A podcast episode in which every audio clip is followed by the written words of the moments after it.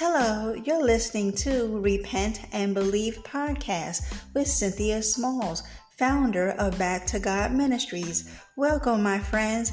Here, we talk about and teach the message of Jesus Christ, the only one who can claim the title of Savior of the world. We also discuss all things repentance and belief in Jesus Christ and how all these things tie into living a lifestyle where our deeds are manifested and fashioned in God so that we may be molded by the Father into vessels to be used for His glory. Amen. Amen. Okay, so let's get started.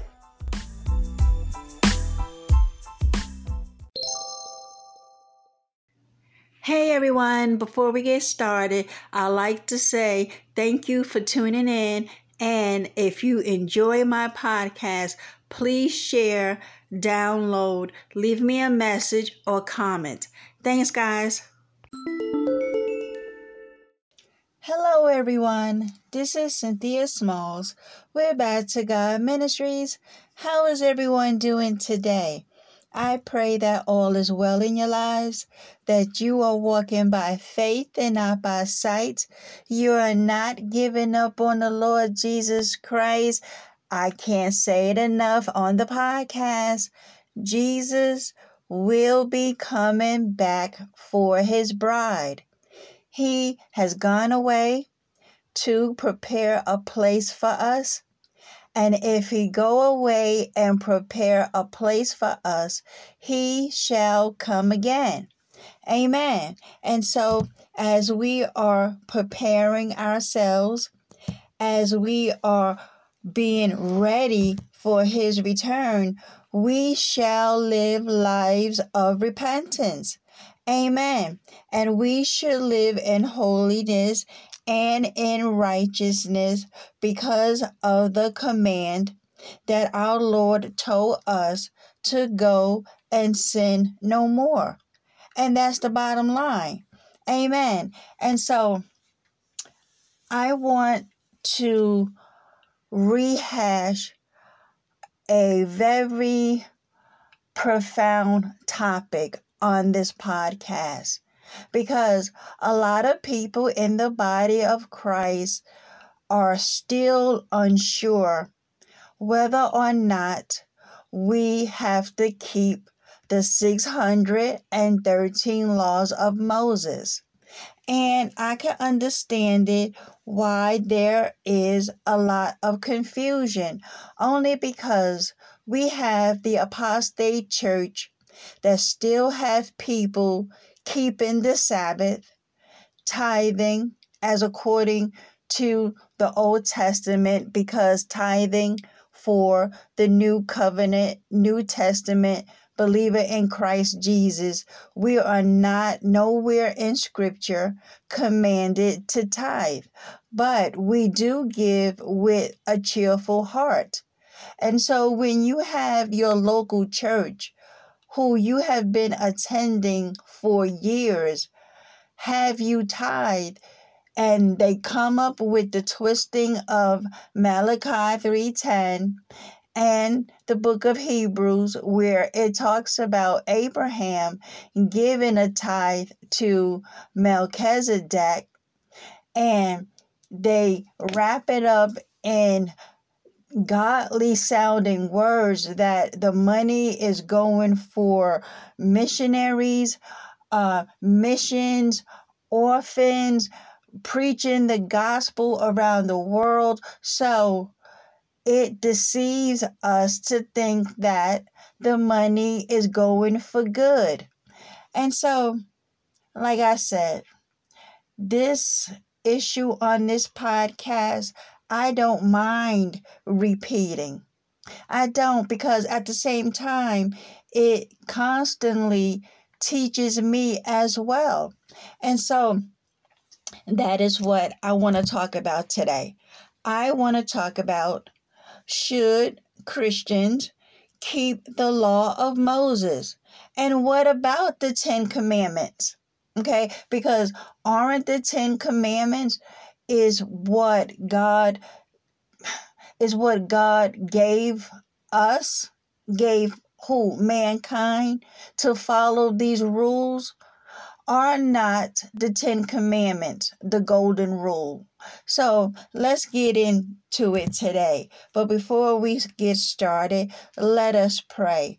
Father, in the name of Jesus Christ, we love you and we need you. Father, we repent. We repent of our sins, Father.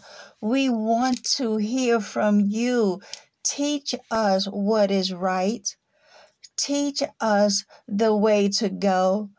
Father, Father, there are so many things in your word that is hard to understand. There is confusion because there are so many false brethren that are spreading lies. They are uneducated. And then on top of that, we have the wolf in sheep clothing who come up with clever lies to depart us from our money. And sadly, Father, we are not studying your word like we supposed to to show ourselves approved. And so when we listen to what we think sounds like the gospel, what we what we think sounds like this is what you want us to do, we get deceived and we fall to the wayside. And by doing that, our faith gets shipwrecked. So, Father, with today's lesson, we're asking, can you please give us direction? Can you show us what does it mean if we have to keep the law of Moses? Or do we operate in faith through your Son, Jesus, whom you sent to die for our sins? And so, Father, may today's lesson bring you glory. May the Holy Spirit open my mind and let me see for myself what you have to say about whether or not we got to keep the law of Moses. And Father, I thank you so much for wisdom. Thank you. And I ask for wisdom today. Show me the way, Father, so that I and countless others do not be misled. In Jesus' name I pray. Amen. Amen. Okay, so as always, like the Holy Spirit told me the other day, that at the start, at the top of each podcast, lay out the bare facts about the gospel. Our Father in heaven sent the Lord Jesus Christ to this sin sick vile laden of a world to die for the sins of many. Jesus Christ of Nazareth, the God man, willingly laid down his life as a pleasing sacrifice to appease the wrath of God whose people sinned continuously. Jesus took the punishment that was rightly due to us because we racked up and stacked up God's wrath against us because we didn't know how to stop sinning. Amen. And Jesus shed blood on the cross it was sprinkled on the mercy seat of God in heaven and through his blood sacrifice, Jesus made atonement for our sins, reconciling us back to the Father. And through his shed blood, we can have forgiveness of our sins when we repent. Amen. The gospel of the Lord Jesus Christ. Jesus died on the cross and then he was buried according to the scriptures. And then on the third day, by the power of the Holy Spirit, he was he was resurrected from the grave. Hallelujah. And through his death, burial, and resurrection, Jesus has set us free from the control and power that sin had over our lives. Amen. Jesus defeated death by his resurrection. Jesus is alive today.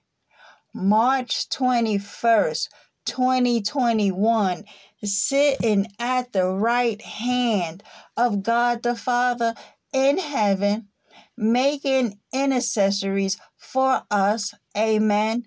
And from that highly exalted position, Jesus is waiting to make his enemies his footstool at his coming. Amen. Amen. Okay, so let's just jump right on in into today's lesson. In my research, because I have a ton of notes, okay, a ton of notes about whether or not we got to keep the law, because I like to get different perspectives. I like to keep my mind afresh as I study the scriptures. And so, with that being said, I came across this wonderful article that deals with this topic in length. And so, I wanted to share it with you all today. Hold on a second. Let me get my other notes. Hold on. Don't go anywhere. Be right back. Hold on. Here we go. Okay. Like I said, massive notes on whether or not we got to keep the law because the body of Christ is divided. It is divided. You got Torah keepers, those who want to be legalistic and hold on to the commandments. They they want to hold on to Sabbath keeping. They feel on one hand you can kind of understand why they say this, what I'm about to tell you. But on the other hand, we have what Jesus did for us. Amen. They believe that if we do not keep the Ten Commandments, then we will use the grace of God as a license to sin. Well, that could be true for some folks because it is true. People do take God's grace as a license to sin, especially when they are sitting up under an apostate church that preaches hyper grace, that preaches eternal security, once saved, always saved, that just because you believe that Jesus died on the cross, you have this mental assent about what happened at the cross, but you are not living a crucified life. Amen. You just believe that he died, but is it showing up in your life that you have truly repented? Or are you using First John 1 9 and tuck it away in your back pocket as your get out of jail free card because all you got to say is, Well, I confess my sins, and then you want God to forgive you, but then next week you back off in your sin. And so the Torah keepers will love to herald, see, See, we told y'all if you don't keep the Ten Commandments, you're going to go off into sin and use God's grace as a license to do it.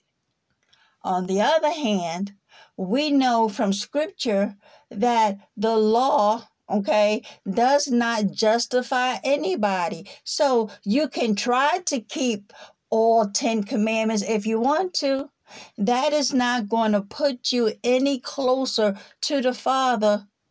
It will not put you any closer to you inheriting the kingdom of God. So, what do we do? What do we do? So, let's just understand what the purpose of the law was for. And we see in Galatians 3:24 where it says, "So then, the law was our guardian until Christ came, in order that we might be justified by faith." Amen. So we see what the purpose of the law was. It was a guardian. It was a school, a schoolmaster. It was it was put in place first of all to show us just how sinful man is and it heightened sin. And the reason why it heightened sin because you can't keep the law. So sin will have a field day in your life because what is sin? Breaking God's laws, His holy laws. So the more we break it, oh, the more fun sin gets to have in your life. Thank you, Holy Spirit. Amen. And so, in place of the Old Testament law, Christians are to obey the law of Christ. We now follow the law of Christ and not the law of Moses. Christ nailed the whole law, all 613, to the cross when he died for our sins. The gospel of Jesus Christ, what I just uh, ex- exhorted at the top, was that he died, he was buried, and after three days he rose out of the grave. Amen. And look, we have Romans 8:15 that says, "For you have not received a spirit of slavery leading to fear again, but you have received a spirit of adoption as sons by which we cry out, Abba Father." And we know that Galatians 3:10 clearly states that if you attempt to do any parts of the law, you must keep them all. Amen. And then it says in Galatians 5 4 that anyone attempting to be justified by the law is alienated from Christ and you have fallen from grace. Amen. And so let us hold on. It, it's just so much that I know that I won't be able to cram into today's lesson, but I want us to understand what is the law of Christ because Christ freed us from the bondage of the hundreds of commands in the Old Testament law and instead calls on us to love because he tells us this that we are to love God with all of our hearts, mind, soul, and strength, and to love our neighbors as we love ourselves. And he says that on those two commandments, okay, on those two commandments, hang all of the law and the prophets. Amen. So if we keep that, we fulfill Okay, we fulfill the whole law. Hold on a second. I want to. Hold on. Do I want. Do do do do. Do I want to read Galatians because it's kind of long? Hold on. Let us just read. Come on, Galatians 3 5. Nope. Galatians 3 verses 15 to 31 to put this all in perspective. Okay. Now, because the question on the floor is do we have to keep the laws of Moses? It says, Dear brothers, even in everyday life, a promise made by one man to another, and I'm reading out of the New Living Translation today. If it is written down and signed, cannot be changed. He cannot decide afterwards to do something else instead. Verse 16 Now God gave some promises to Abraham and his child. And notice that it doesn't say the promises were to his children, as it would if all his sons, all the Jews, were being spoken of, but to his child, capital C. And that, of course, means Christ. Here's what I am trying to say God's promise to save through faith, and God wrote this promise down and signed it, could not be canceled or changed 430 years later when God gave the Ten Commandments. Verse 18 if obeying those laws could save us, then it is obvious that this would be a different way of gaining God's favor than Abraham's way, for he simply accepted God's promise. Amen. Verse 19 Well, then, why were the laws given? They were added after the promise was given to show men how guilty they are of breaking God's laws. But this system of law was to last only until the coming of Christ, the child to whom God's promise was made. And there is this further difference God gave his laws to angels to give to Moses who then gave them to the people, which we know to be the children of Israel. Amen. Verse 20 of Galatians 3. But when God gave his promise to Abraham, he did it by himself alone, without angels or Moses as go betweens. Well, then, are God's laws and God's promises against each other? Of course not. If we could be saved by his laws, then God would not have had to give.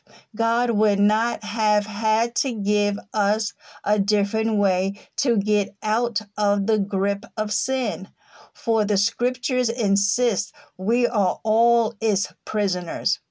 The only way out is through faith in Jesus Christ. The way of escape is open to all who believe him. Amen. Verse 23 Until Christ came, we were guarded by the law, kept in protective custody, so to speak, until we could believe in the coming Savior. Let me put it another way. The Jewish laws were our teacher and guide until Christ came to give us right standing with God through our faith. Verse 25 But now that Christ has come, we don't need those laws any longer to guard us and lead us to Him. For now we are all children of God through faith in Jesus Christ. Amen. Verse 27 And we who have been baptized into union with Christ are enveloped by him. We are no longer Jews or Greeks or slaves or free men or even merely men or women, but we are all the same. We are Christians. Amen. We are one in Christ Jesus. And now that we are Christ, Christ's, we are the true descendants of Abraham, and all of God's promises to him belong to us. Amen. Verse 21 Listen to me, you friends who think you have to obey the Jewish laws to be saved. Why don't you find out what those laws really mean? For it is written that Abraham had two sons, one from his slave wife and one from his freeborn wife. There was nothing unusual about the birth of the slave wife's baby, but the baby of the freeborn wife was born only after God had especially promised he would come. Now, this true story is an illustration of God's two ways of helping people. One way was by giving them his laws to obey. He did this on Mount Sinai when he gave the Ten Commandments to Moses. Mount Sinai, by the way, is called Mount Hagar by the Arabs. And in my illustration, Abraham's slave wife Hagar represents Jerusalem, the mother city of the Jews, the center of that system of trying to please God by trying to obey the commandments. And the Jews who try to follow that system are her slave children. Amen. Verse 26 but our mother city is the heavenly Jerusalem, and she is not a slave to Jewish laws. Amen. Come on now. Verse 27 that is what Isaiah meant when he prophesied. Now you can rejoice, O childless woman.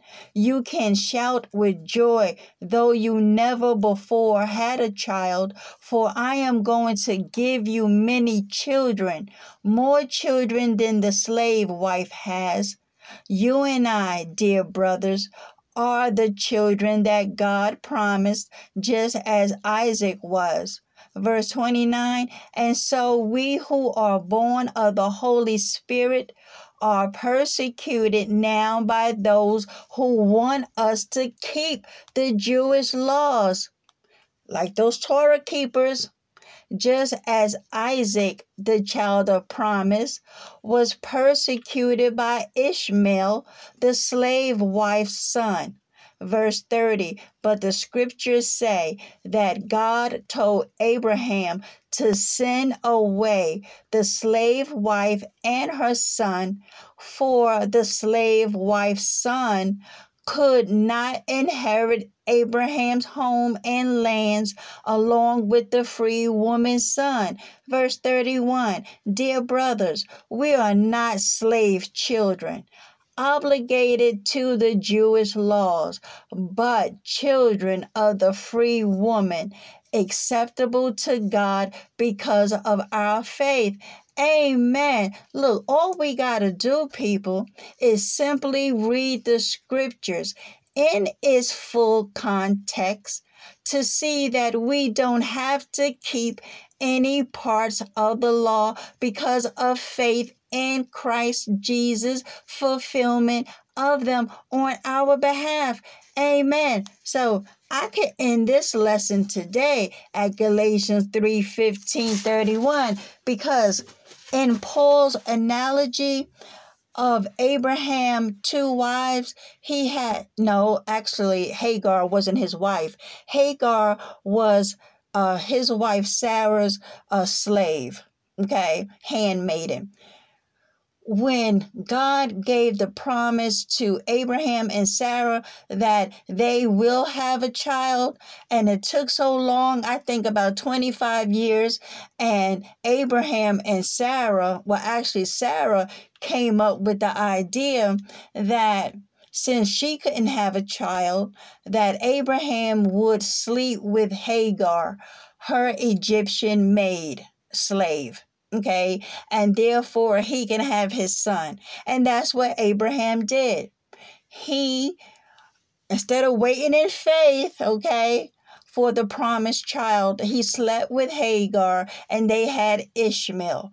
But she was a slave. And so in Paul's um, allegory, right, that we are slaves to the law whereas the child of promise, which was Isaac, and when Isaac came on the scene, glory be to God, as a pictorial of Jesus coming onto the scene, the law was put in place, pointing the way to Jesus. When Jesus now come on the scene, his law is of love and not a written code that if you don't follow it, you will surely die.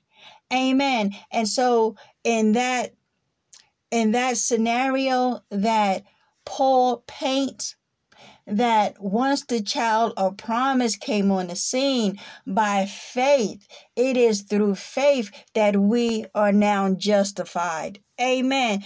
And so, getting to the article today that I want to read, so I have set all of that, set that whole premise up so that we can get to the article where it says, When Jesus was on earth, okay, he kept the laws of Moses. Amen. Because we know that Jesus was the only perfect man that walked on this earth, right? Amen. So, the fact that he kept all the laws of Moses, but he also criticized them. Yep, soon after he went back to heaven, his followers met to decide whether or not Christians should keep the laws of Moses.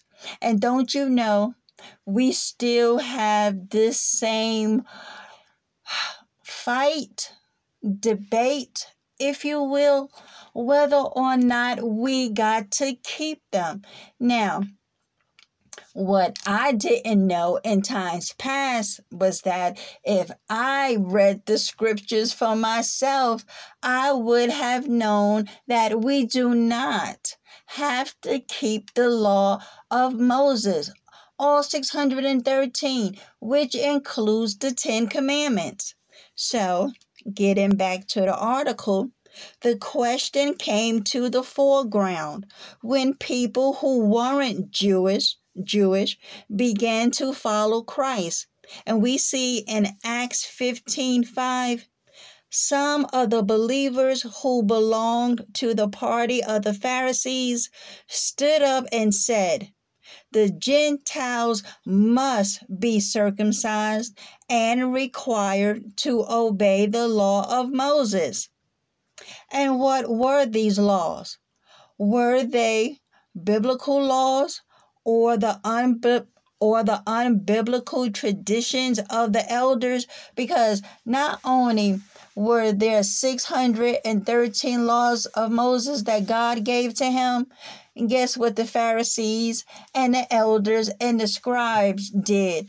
They heaped upon the people I think I I heard somewhere like an additional 500 man-made traditions Okay, because if trying to keep the law was hard enough, here the Pharisees go goes with their extra man-made traditions to heap upon the people. Amen. And so were there biblical laws or the unbiblical traditions of the elders that the Pharisees wanted the Gentiles to now keep? In every other New Testament, in every other New Testament mention of the laws of Moses, okay, the biblical books of Moses are meant because we see in Luke what is this? Luke 222 it says that when the time came for the purification rites required by the law of moses joseph and mary took him talking about jesus to jerusalem to present him to the uh, what is it? Present him to the Lord. Amen. So there were a lot of laws. And so the question on the floor then was okay, out of all the laws, which of them must the Gentiles keep? Because even though you have the apostles preaching the freedom we now have in Christ Okay, because we're talking about after Christ went to the cross, he died and he ascended back up to heaven. Okay, so now we have the first century church that we're talking about, who is still fresh off the heels of the resurrection, as well as keeping the law. So, in between us being freed, okay, and you have the Jewish sect still keeping the laws of Moses, still keeping to circumcision. They wanted to know, well, I guess, if you ask my opinion, they wanted to know, well, well, why we still got to keep the law when the Gentiles, from our perspective, is getting a free ride? Let's continue. So the article goes on to say, well, Luke could have said traditions, but he did not. Anyone who knew the teachings of Jesus would already know that unbiblical traditions were not required. They did not need to debate about Jewish traditions. Just as circumcision was biblical, so also were the laws of Moses. The claim was that non Jewish believers should be circumcised. And then, as part of the covenant people of God, they should then obey the laws of the covenant. The law, the law of Moses said that men were to be circumcised. So, from the article, we are seeing that there was a lot of hubbub going on. Okay. Like I said, you got the Jews that had been circumcised. They were in uh how can I say? They were in a snit about why not or why are not the Gentiles who okay now coming to Christ who now um, um that God will also justify them well then how come they don't got to keep the 10 commandments and all the rest of the burden of the law? Okay so that's the backdrop. Okay so the article goes on to say Today, we might explain, as Paul did, that Jesus instituted a new covenant and that the Jewish believers were God's people, not because they were Jewish, okay, because that was another factor going on, that Jews uh, Jewish people thought that they were so special, okay, just because God had singled them out and they were in pride about that. Amen. And so the article says that. So today we might explain as Paul did that Jesus instituted a new covenant and that the Jewish believers were God's people not because they were Jewish but because they were believers. Membership in the new covenant is by faith not by ancestry. But the but the Jerusalem Council did not approach the question from this perspective. Let's see how they did it. Okay, so the apostles speak. According to Acts 15 6, the apostles and elders met to consider this question. And what was the question? The question was like it is today do the new Gentiles in Christ have to keep the law because the apostles met with them to try to hash out do they? Whether or not do they? And so, thank you, Holy Spirit. You right. That question was answered back over here in Acts 15 6. So, why is it still being asked today? My question exactly. So, getting back to the article, it says perhaps dozens of elders were involved after much discussion, Peter got up and addressed them. Brothers, you know that some time ago God made a choice among you that the Gentiles might hear from my lips the message of the gospel and believe. And that's in verse 7 of Acts 15. Amen. And so Peter reminded the people that God had used him to preach the gospel to Cornelius and his family. And we can see that in Acts chapter 10. Cornelius was not circumcised, but Peter did not use that as proof. Rather, he focused on the foundations of how a person is saved which is by believing and not keeping the 613 laws of Moses. It is by believing. Amen. And look, in verses 8 through 9 of Acts, what is that? Acts 15. God knows the heart, showed that, no, God who knows the heart showed that he accepted them by giving the Holy Spirit to them, just as he did to us. This is Peter talking to his Jewish brothers at this big powwow over there in Jerusalem about whether or not the new believers in Christ have to keep the laws of Moses. Okay, so Peter is saying, God, who knows the heart, showed that he accepted them, that's the Gentiles, by giving them the Holy Spirit just as he did to us. He made no distinction between us and them, for he purified their hearts by faith. Amen. So the article goes on to say, God gave the Holy Spirit to this uncircumcised family, talking about Cornelius, okay, purifying their hearts calling them holy as acceptable to him because of their faith. Amen. Peter then began to scold the people who wanted the Gentiles to obey the law of Moses. And so in verse 10, uh, in verses 10 to 11 of Acts 15, Peter says, now then, why do you try to test God by putting on the necks of the disciples a yoke that neither we nor our fathers have been able to bear? No. We believe it is through the grace of our Lord Jesus that we are saved, just as they are.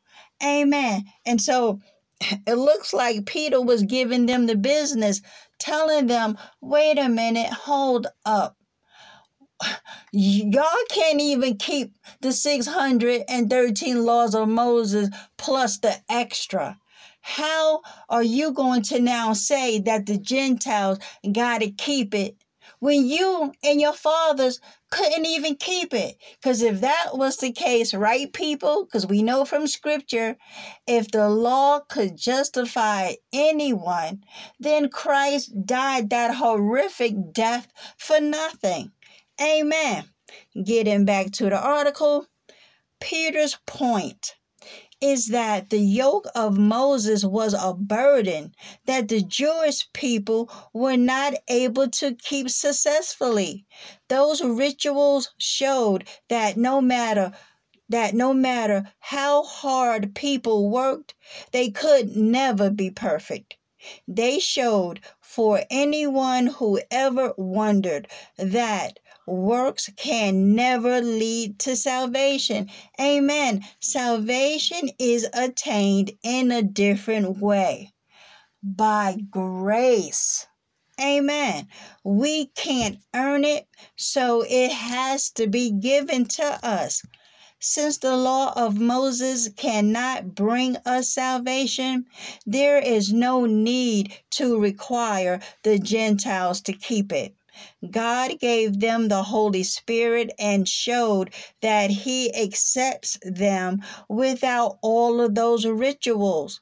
They are saved by grace, and the Jews are too.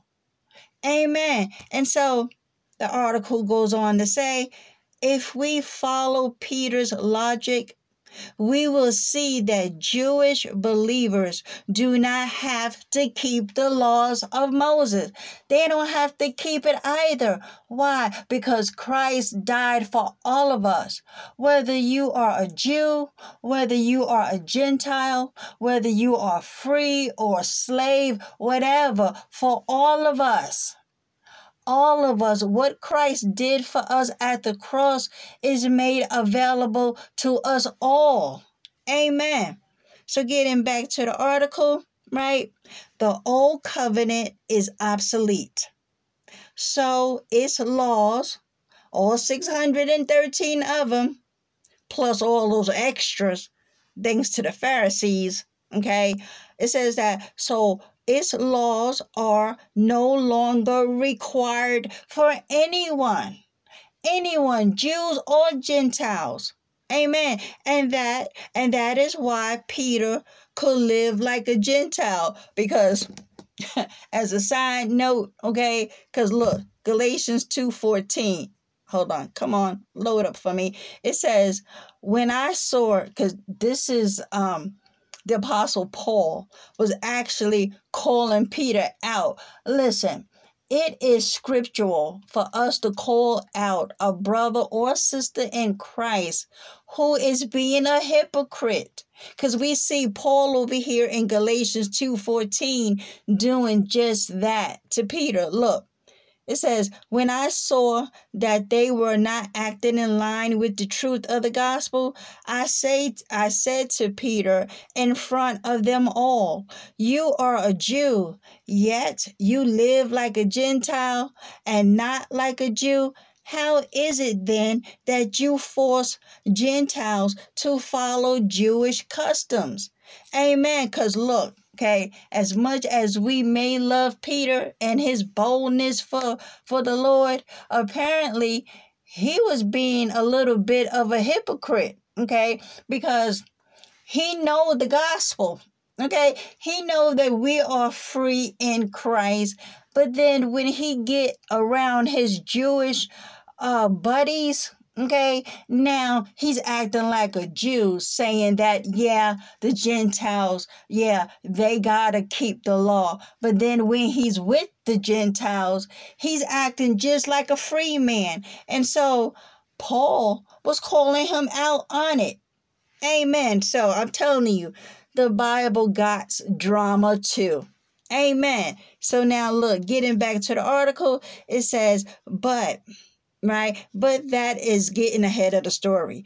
In Acts 15, the question is only whether Gentiles have to keep the law of Moses. So, the judgment of James. After Barnabas and Paul told about the miraculous signs and wonders God had done among the Gentiles, and we see that in Acts 15 12, James spoke as leader of the Jerusalem church, he had a lot of influence. Okay, some of his Jewish, um, I guess, counterparts even claimed him as their authority. But Luke tells us that James was in complete agreement with Peter and Paul. So even though we have James, okay, who was a leader at the Jerusalem church. He agreed with Peter and Paul that the Gentiles in Christ do not have to keep the law of Moses. So he says, Brothers, listen to me, Simon, talking about Peter has described to us how God at first showed his concern by taking from the Gentiles a people for himself. And we see that in Acts 15 13 to 14. The fact that God has already acted was powerful evidence James then quoted from the Greek translation of Amos to show that scripture agreed with what was happening. Amen. And we see that in verses 15 to 18. He could have used other Old Testament prophecies too about Gentiles being included among God's people. Experience and scripture pointed to the same conclusion in verse 19 of Acts 15, where it says, It is my judgment therefore, that we should not make it difficult for the Gentiles who are turning to God. Amen. And so the article goes on to say there is no need to require the yoke of Moses, for that would make things unnecessarily difficult for the Gentile believers. James then suggested four rules, okay? Because see, don't forget, they having this big powwow down over there at the synagogue at the synagogue in uh, Jerusalem about whether or not we got to keep those whether it be the Ten Commandments, the whole 613 laws of Moses. So they're all having this this powwow. You got the uh, Jewish leaders and then you got the apostles, right? So in verse 20, okay, James then come up with these four rules for the Gentiles. So as opposed to having to keep all the law, all the laws of Moses, he came up with these four rules. Four rules. He said, instead, we should write to them, telling them to abstain from food polluted by idols, from sexual immorality, from the meat of strangled animals, and from blood. Amen. So instead of making things difficult for the Gentiles, these four these four rules would be enough. Believers should not lie, steal, and murder. That was obvious to them. Okay, as it is obvious to us. And that is what we let the Torah keepers know. Listen, just because we over here in grace, we know not to take that as a license to sin. We know not to lie and steal and murder and any of the Ten Commandments. Amen. And so look, okay the article goes on to say that that was obvious to them as it is to us today, so that they did not need a special reminder about it. The decree makes it clear that Gentiles do not have to be circumcised based on those four rules that uh, that James gave, right? Nor do they have to obey the law of Moses. Cuz see today we're digging in the backstory about whether or not we got to keep the law of Moses. So th- today's lesson may go on for two hours because we got to get an in depth exhaustive study on this. Yes, we can quote all the scriptures that clearly tells us we don't have to keep the law of Moses. Okay, but sometimes we got to get the backstory. Thank you, Holy Spirit, because you know how I love a good backstory. Paint the picture for me.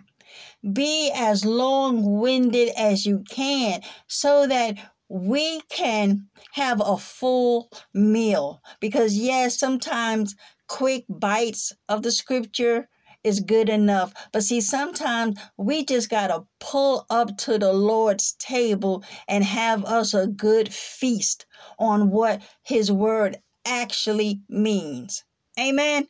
Amen. Okay, so getting back to this wonderful, insightful article. Okay, it says that it says that they are spiritually circumcised, talking about the Gentiles who no longer have to keep the law of Moses, right? The laws of Moses.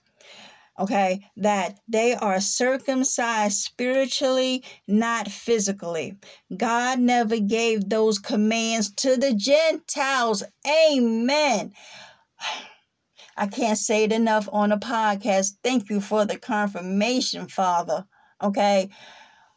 We miss it big time because we think that the laws of Moses was given to the Gentiles. It was not. It was given to the children of Israel. We ain't got no business dealing with the laws of Moses anyway anyway. Uh, thanks, Holy Spirit. The only reason why this question even came up was because during the first century church, that question had to get answered.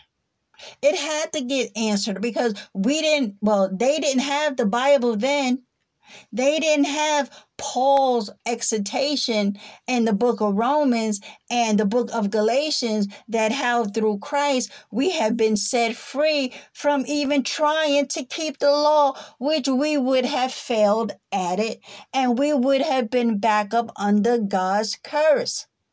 Amen. So can't we see why today's lesson from the Holy Spirit is so imperative that we understand? Amen. God never gave those commands to the Gentiles. Amen. And so Moses is preached. Okay, we should not make it difficult for the Gentiles, James was saying at that big powwow, right? Instead, it will be enough to give them four rules which they will find easy to comply with. Why give them these rules? Notice the reason that James gives. For Moses has been preached in every city from the earliest times and is read in the synagogues on every Sabbath. And that's in verse 21 of Acts 15. Amen. And so James was not encouraging Gentile Christians to attend the synagogues. Amen. He was not saying that they should listen to the laws of Moses because in the synagogues is where the laws of Moses was being preached. Amen. And so, however, because those laws were commonly preached at the synagogues, the apostles should tell the Gentiles those four rules. Those four rules. Okay, then they would not think that Christianity is more difficult than it is. Amen.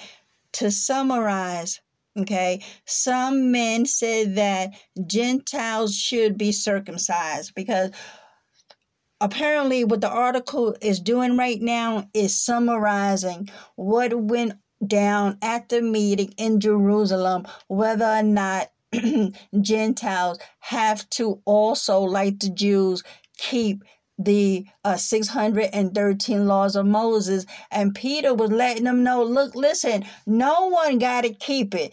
Us, them, no one. We are now in Christ.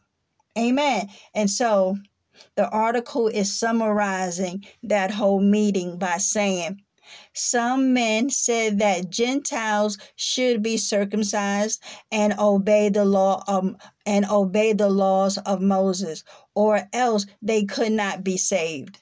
Not so, said the apostles. Gentiles are saved by grace and faith. God is pleased to dwell in people who aren't circumcised and who don't keep the rituals, right? right? Because in in the Bible it says that that God prefers obedience over sacrifice. Amen.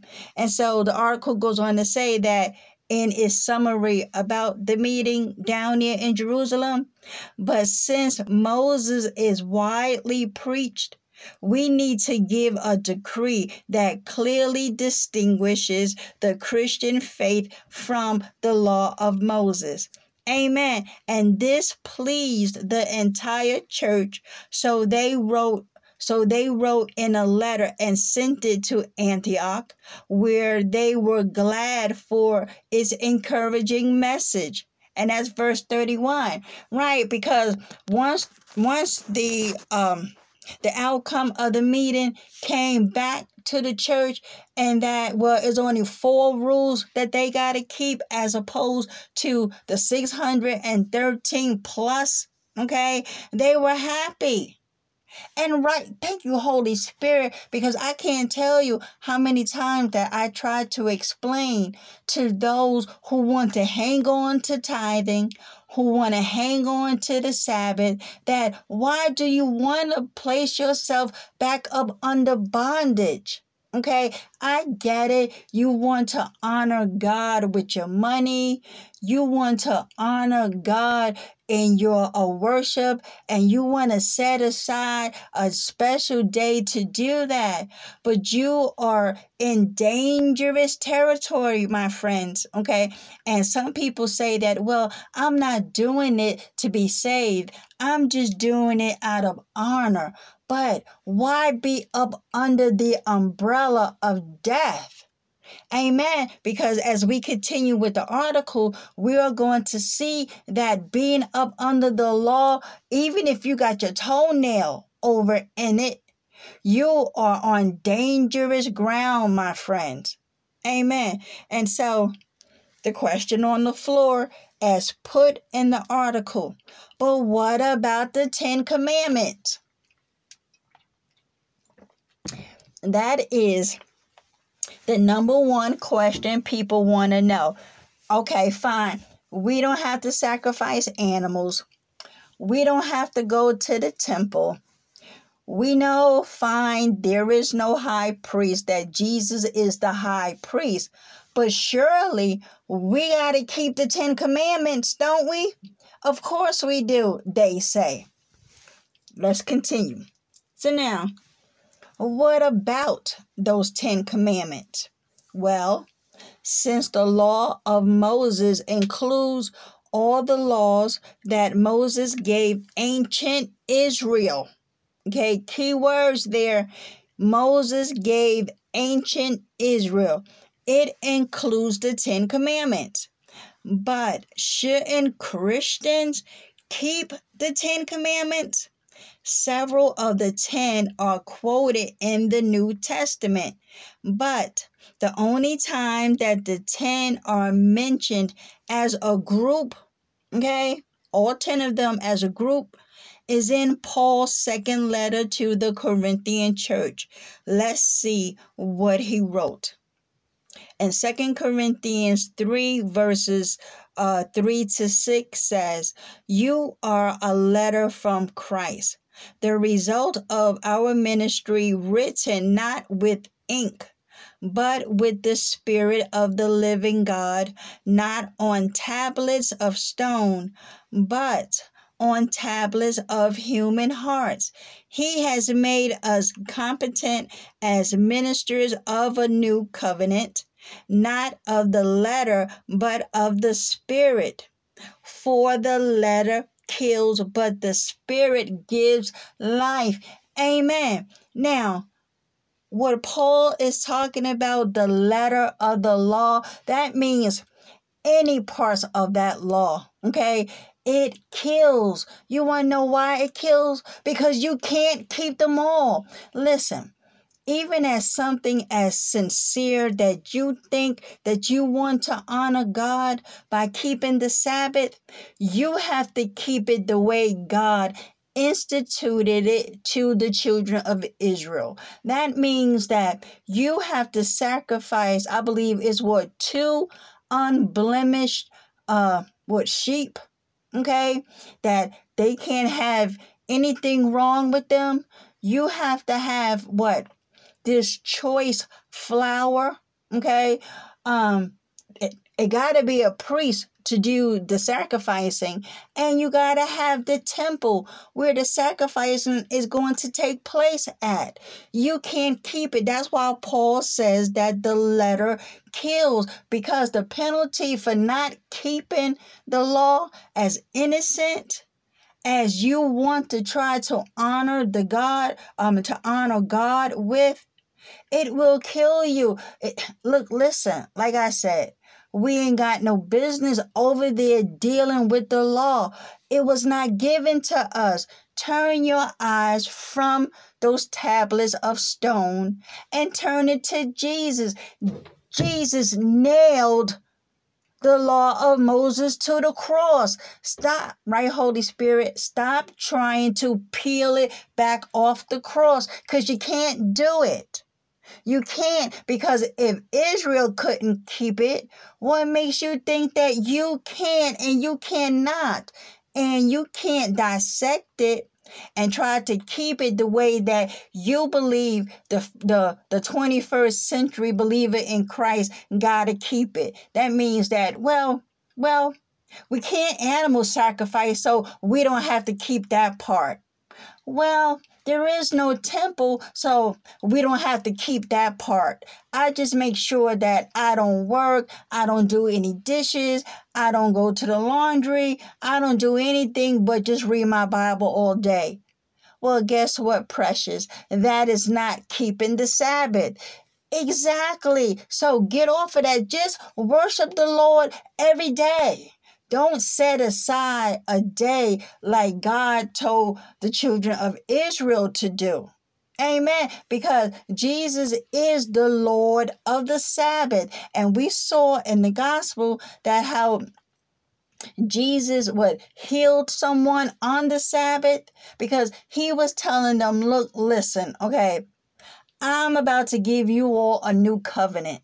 So everything that were um, uh, required of in the Old Testament under those laws, okay, I'm about to show you that in love, all of that gets now wrapped up in love, and that is why. Thank you, Holy Spirit that the uh, that the Pharisees, the Sadducees, the elders and the scribes had a major problem with Jesus' teachings because they saw that he was starting to turn the tide where following those laws um, were concerned.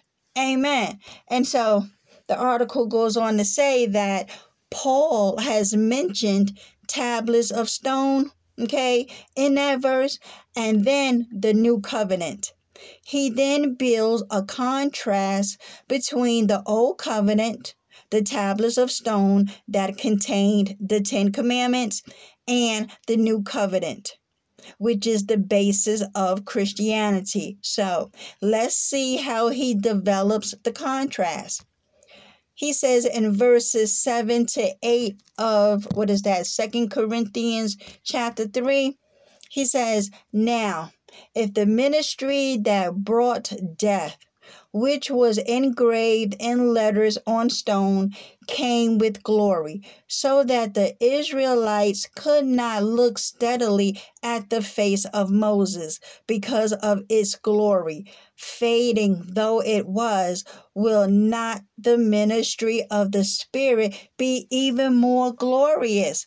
Amen. Because you see, Paul is talking about something written on stone. At at a time when Moses' face shone with glory, he is talking about the Ten Commandments. This is what was written on stone. Paul is calling the Ten Commandments a ministry that brought death. Paul was not a minister of the letter, talking about the Ten Commandments, but of the Spirit, of course, it was God who gave the law. Nevertheless, Paul saw a fundamental contrast between the law and the spirit, between the old and the new. Amen. There is continuity for both old and new are covenants of the same God.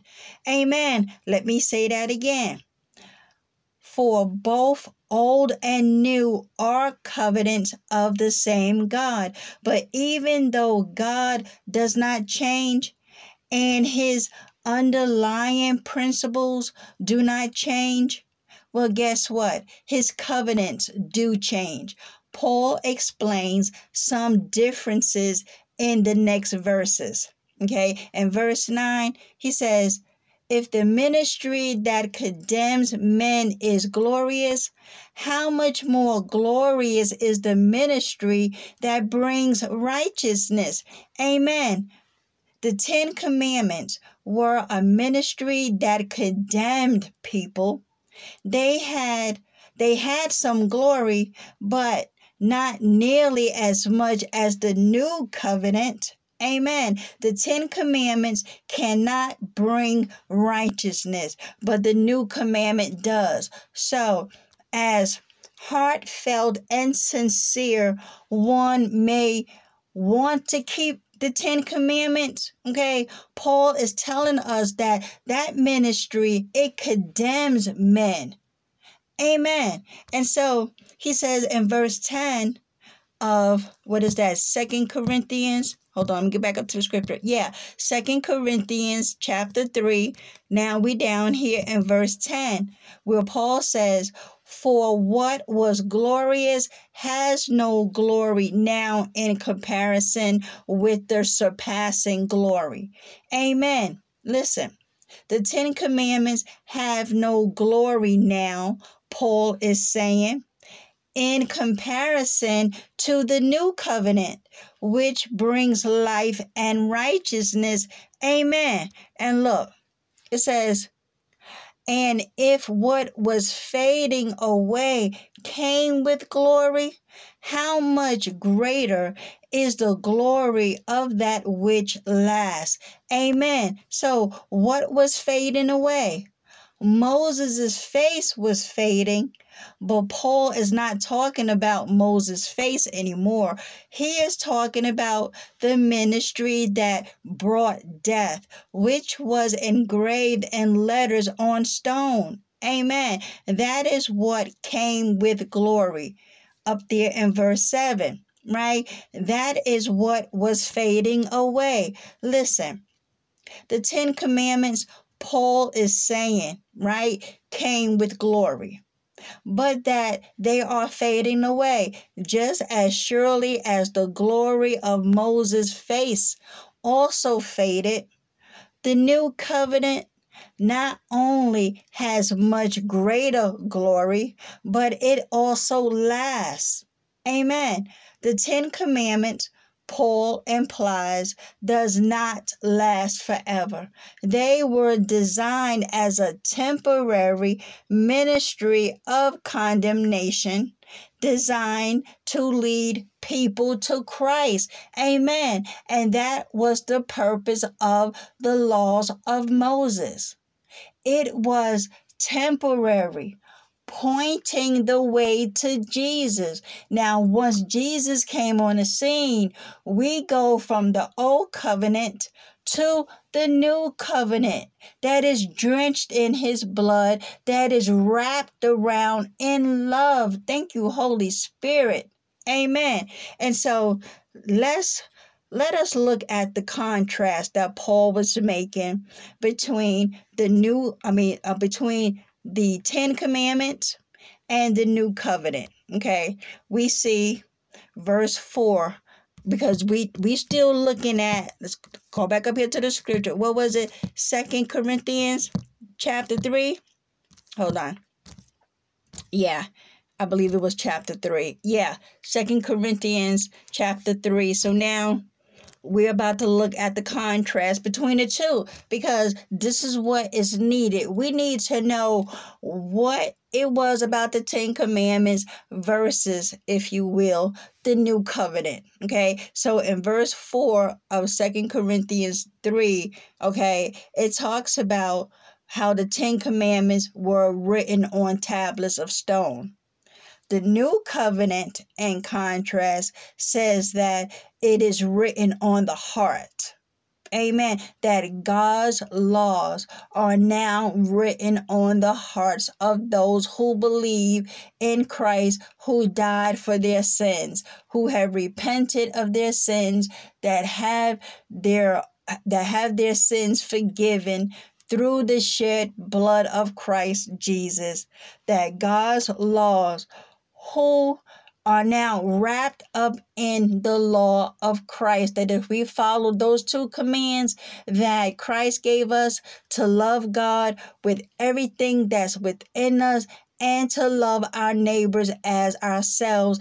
It is wrapped around in love. That means that we are not going to do anything that will displease the Father, and we will not do anything towards our neighbor that would harm them. And Jesus says that when we follow those two commands, okay, that all of the law and what the prophets had to say hang now on those two commandments. Amen. And so we see in verse 6 about the Ten Commandments that the letter, that it is the letter that kills. In the New Testament, we see that the Spirit that gives life. Amen. And then we see in verse 7, talking about the Ten Commandments, talking about the law of Moses, right? That how the Ten Commandments were engraved in letters on stone, but under the new covenant, we have the ministry of the Spirit. Amen. And then talking about the Ten Commandments with this contrast that that it came with glory, right? In the new in the new covenant, how much more glorious is it now? Amen. And then we see in verse 9 that the ministry, uh, talking about the Ten Commandments, is the ministry that condemns. Under the new covenant, the ministry that brings righteousness. Amen. And in verse 10, we see no glory now in comparison. We're now up under Christ, the surpassing glory. Amen. And so, yes, the law is righteous and good and perfect. And we see, according to verse 11, that the Ten Commandments came with glory. How much more glory do we now have in Christ? Amen. And we know that the law is fading away verse 11 where the ministry over here in christ oh it lasts forever. Amen. And so paul says that the ten commandments although good are temporary and fading. What has faded away concerning the ten commandments Okay, what has faded away? Some people try to say that the Ten Commandments, instead of fading, are actually more binding on people today than ever before. They want to expand the ten instead of letting them fade away. Amen. But Paul is saying that there is a fundamental change in the way people relate to God. The old way is a written law that condemns people to death. Amen.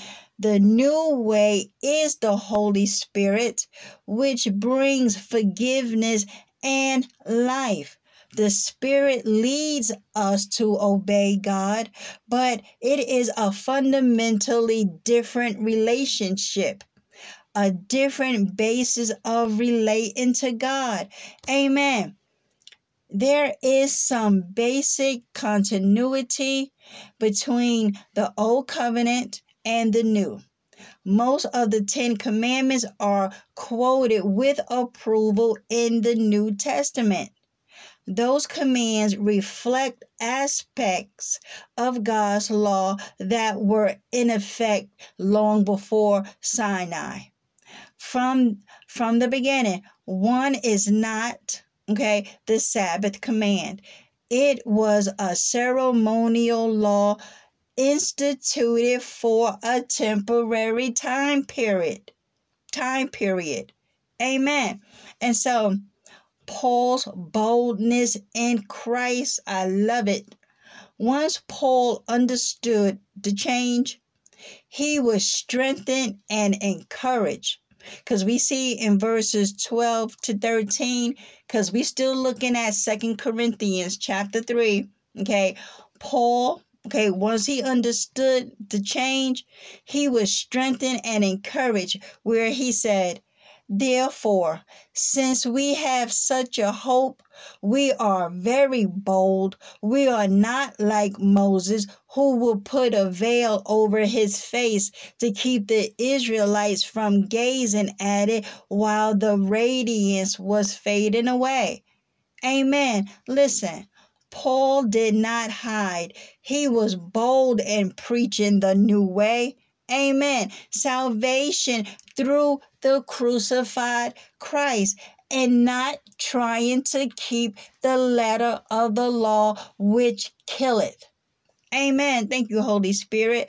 But despite his boldness and the clarity of the message, many people did not accept the gospel, just like they are not accepting it today. Amen. Because look, in verses 14 and 15, he says, But their minds were made dull. For to this day, the same veil remains when the old covenant is read. It has not been removed because only in Christ is it taken away. Even to this day, when Moses is read, a veil covers their hearts. Amen. Amen. And that is why, yes, Holy Spirit, I'm understanding. That is why people who claim to be in Christ and still wants to hold on to any parts of the law, especially the Ten Commandments, well, they have a veil. Okay, the Holy Spirit is not in them. Because if the Holy Spirit was in you, like how Paul is preaching this, okay, and you studying over there in the New Testament, you should be able to get it and receive it. It's something that's holding you back from receiving it. What is it? It must be this veil that Paul is talking about. Amen. So the article goes on to say many people today, Jewish or or not, do not seem to understand. They keep reading the Bible with old covenant eyes. I see that. Yep, the only solution is Christ. Only in him can the veil be removed. Amen. Whenever anyone turns to the Lord, the veil is taken away. Amen. Thank you, Holy Spirit. And that's verse 16. Because, see, don't forget, when Jesus died on the cross, okay, the Bible says that the, the veil in the temple was rent from top to bottom, it split in half.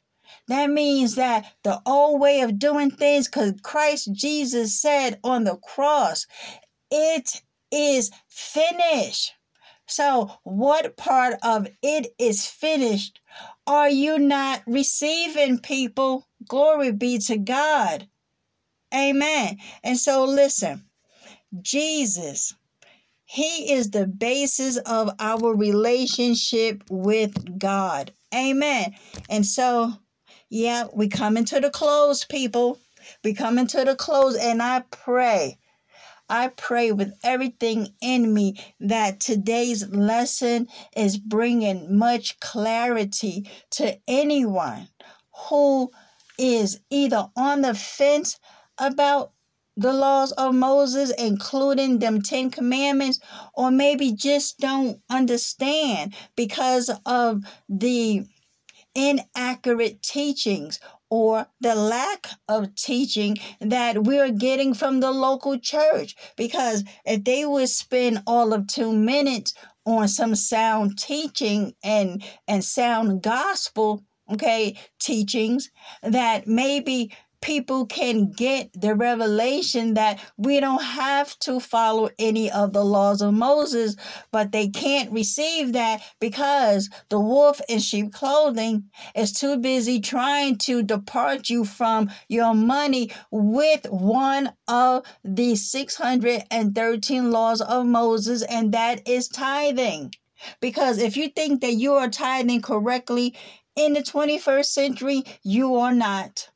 You're not because again, you got to sacrifice some unblemished animals. They got to be a priest. They got to be a temple. And besides all of that, tithing was never about money. That's something man came up with. They came up with it because they are steeped in evilness and in greed. All we got to do is study.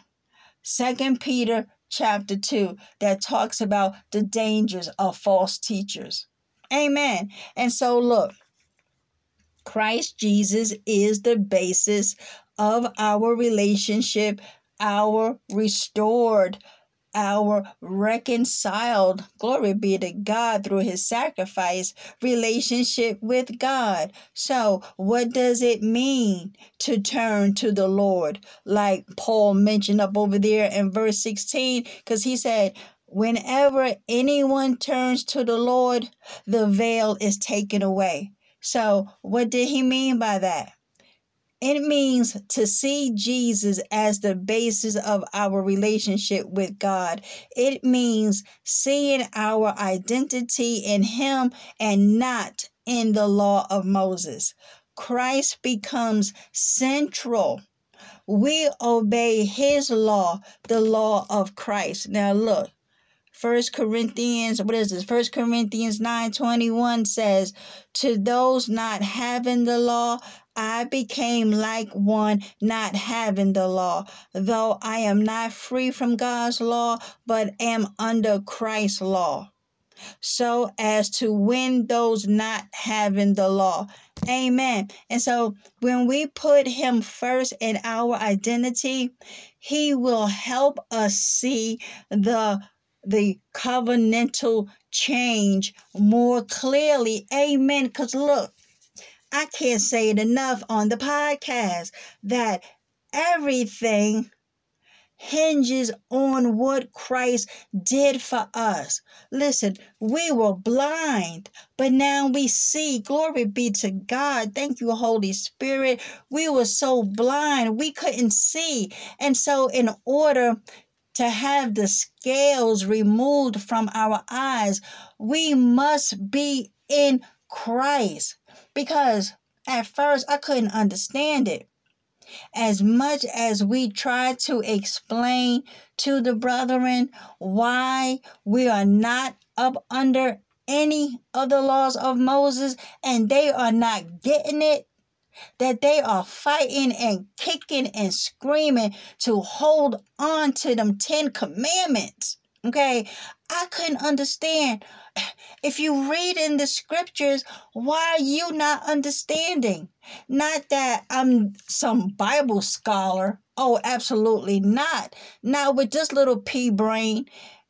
Is something to it when you sincerely repent and you come to Christ in humbleness and the Holy Spirit now, like for real now, okay? Because I don't know what I was doing before, but when the Holy Spirit comes to dwell in you, I'm telling you, the light in your mind, it comes on when it comes to these scriptures.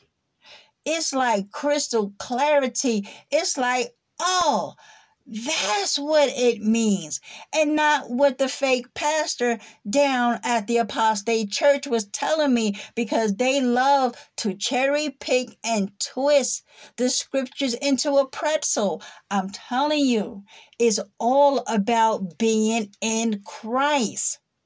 Amen. And so, look down in verse 17, right, of Second Corinthians chapter 3, it, it says that the Lord is the Spirit, and where the Spirit of the Lord is, there is freedom.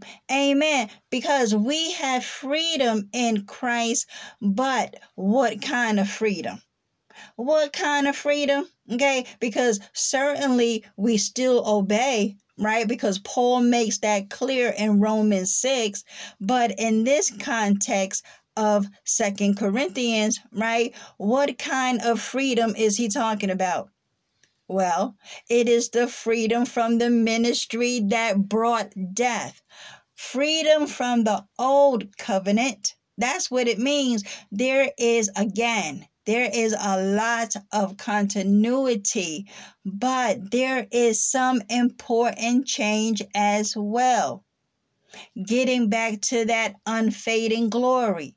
Not only do the covenants change from old and temporary to new and permanent, Christians themselves are changing, right? Because in verse 18 of Second Corinthians chapter 3 says, We who with unveiled faces all reflect the Lord's glory are being transformed into his likeness with ever increasing glory, which comes from the Lord who is the Spirit. Amen. Look, Moses had only a fading glory, right? And his covenant had only a fading glory. It could give only temporary blessings. Talking about the old covenant, talking about them Ten Commandments. But we, with the eternal Spirit living within us, are being changed into a permanent glory, a glory that does not need to hide, a glory that looks to the heart instead of the stone tablets. Amen. And that is why today's lesson, people, is so crucial because we needed this backstory.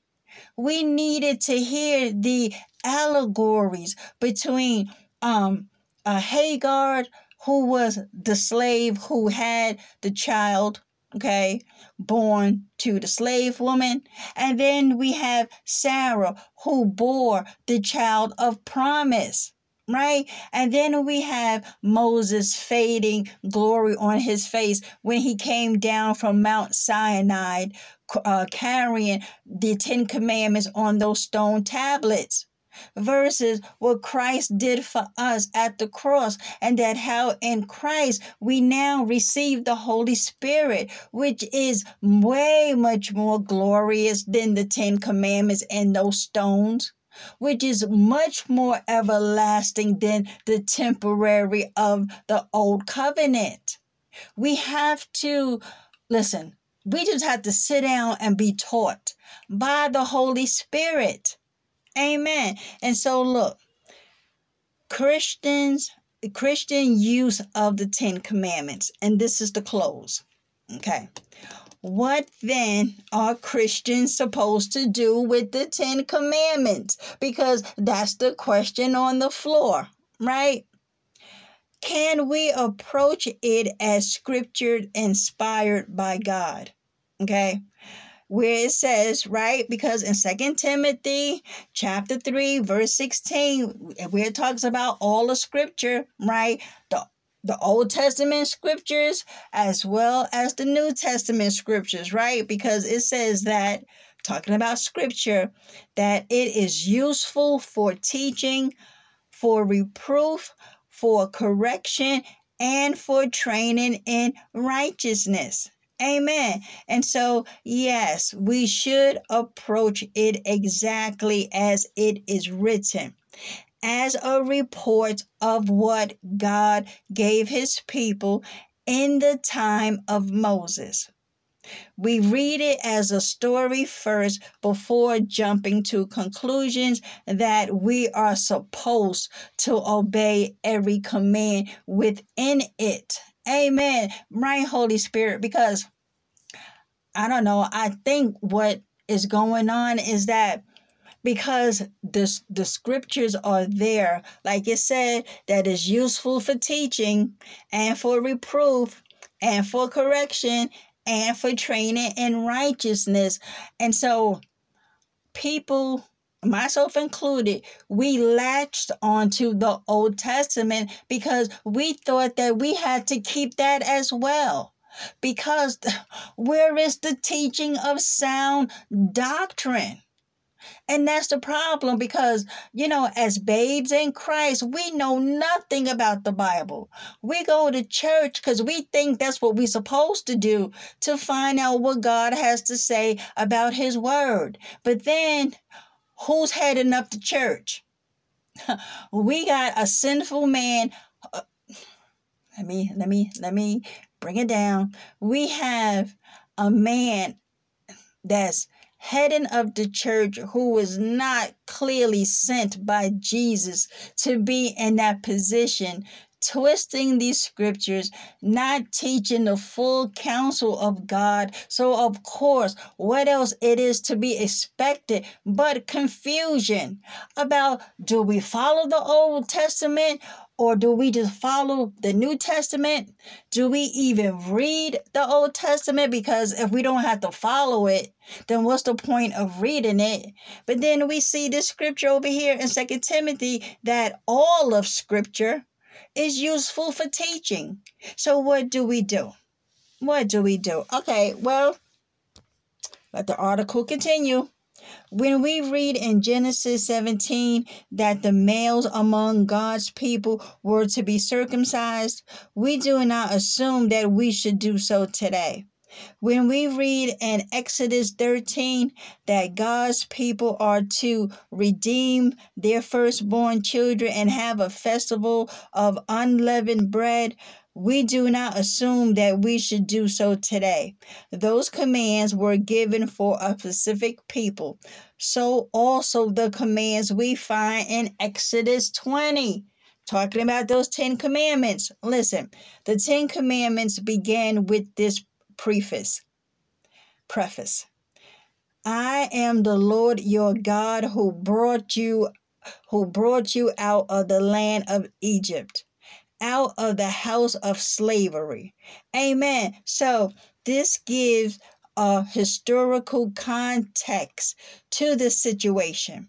It was a multitude of just escaped slaves in a desert, surrounded by nations who worshiped more than one God, right? They had multiple gods. God gave them laws that would compensate for their lack of civic experience, laws that would help them resist, you know, worshiping multiple gods, right? Laws that would help them become a distinct nation laws that would help them structure society in a new land. These laws were good for their situation. Let me say it again. These laws were good for their situation, but some of them are not needed today. Amen. So much of the Old Testament is a story. Nevertheless, Second Timothy 3 can say that this type of writing, since it is part of Scripture, is useful for teaching, is for reproof, for correction, and for training in righteousness. Because for me, okay, I found out in the Old Testament that God ain't playing when it comes to sin. And when you hear me say that, on the podcast, well, that's what I'm referring to because if you let the quote unquote New Testament wolf in sheep clothing uh, preach on God, all you're going to hear about is that God is love, love, love, love, love, and that at the end of the day, don't worry about your sins because you're going to heaven anyway. Oh, absolutely not. And so I'm over there in Jeremiah, what, um, Isaiah, Ezekiel, uh, all those kings, okay? And I'm reading, hold on, wait a minute. God don't like us cheating on him with these false gods. He hate idolatry. He hates sin. And if you don't stop it, that he's going to send the terror of the north, King King Nebuchadnezzar, to give y'all the business. And so I saw over there, God ain't playing. Okay, so yeah, for me, the Old Testament, it keeps me in line to let me never forget. Yes, God is love, but He ain't playing. Amen. And so, getting back to the article, it says that stories can help Okay, stories can help inform our ethics. They can illustrate, like I was just saying, consequences, misunderstandings, weaknesses, and flexibilities. Because the story of Abraham and circumcision is useful for teaching and for training in righteousness without requiring us to practice circumcision. The commands about sacrifice are to be read as part of a story, not as commands for us today. The details may be useful symbolically, okay, but they are read first in the context of a story and not as currently valid law. Amen. And so let me just scroll on down here, okay. Now, look, hold on. Okay, so the commands that God gave them are instructive, but not necessarily imperative for us. They are informative, but not normative. They are descriptive for ancient Israel, but not prescriptive for Christians. That means that it's not prescribed for us to have to follow them. Amen. Yes, we we read them. We see, like I said, God ain't playing. We see about creation. We see how God, you know, led them out of Egypt into the wilderness. We we see how they lacked faith right?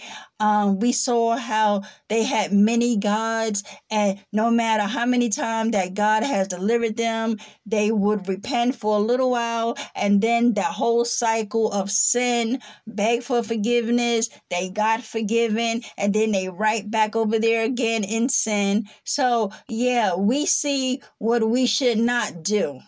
Amen. But it is not for us to do. It is not prescribed, glory be to God, for us to do. Amen. And so, look, moreover, okay, Christians have a better standard of behavior in the New Testament, a bigger body of literature talking about the scriptures with better balance. We have the teachings of Jesus and the apostles. We should point people to Christ, not to Moses, for instruction on how to live as a Christian.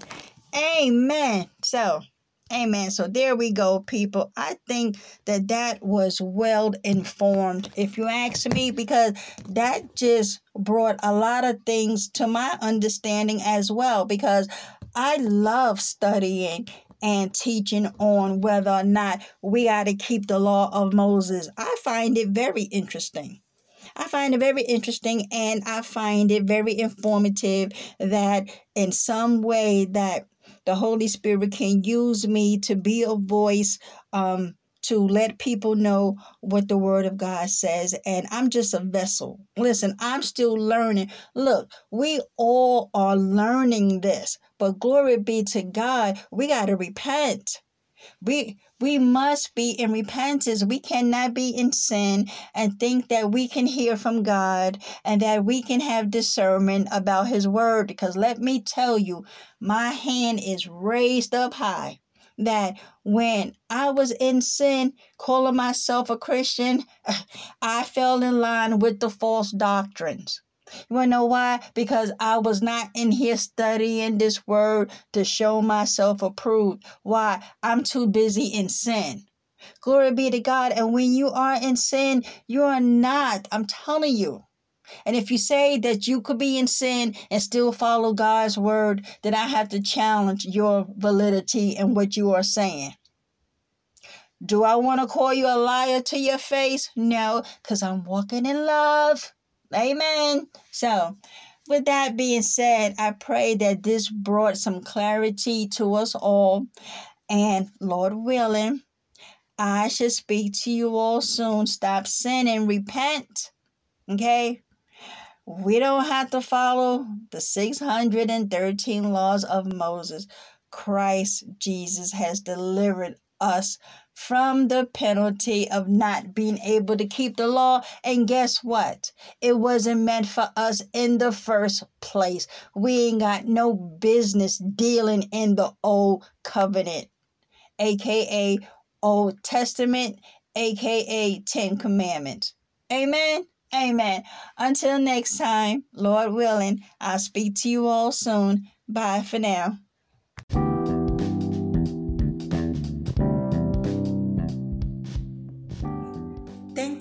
Guys for tuning in. I truly appreciate all your support. Until next time, I'll be talking to y'all soon. Bye.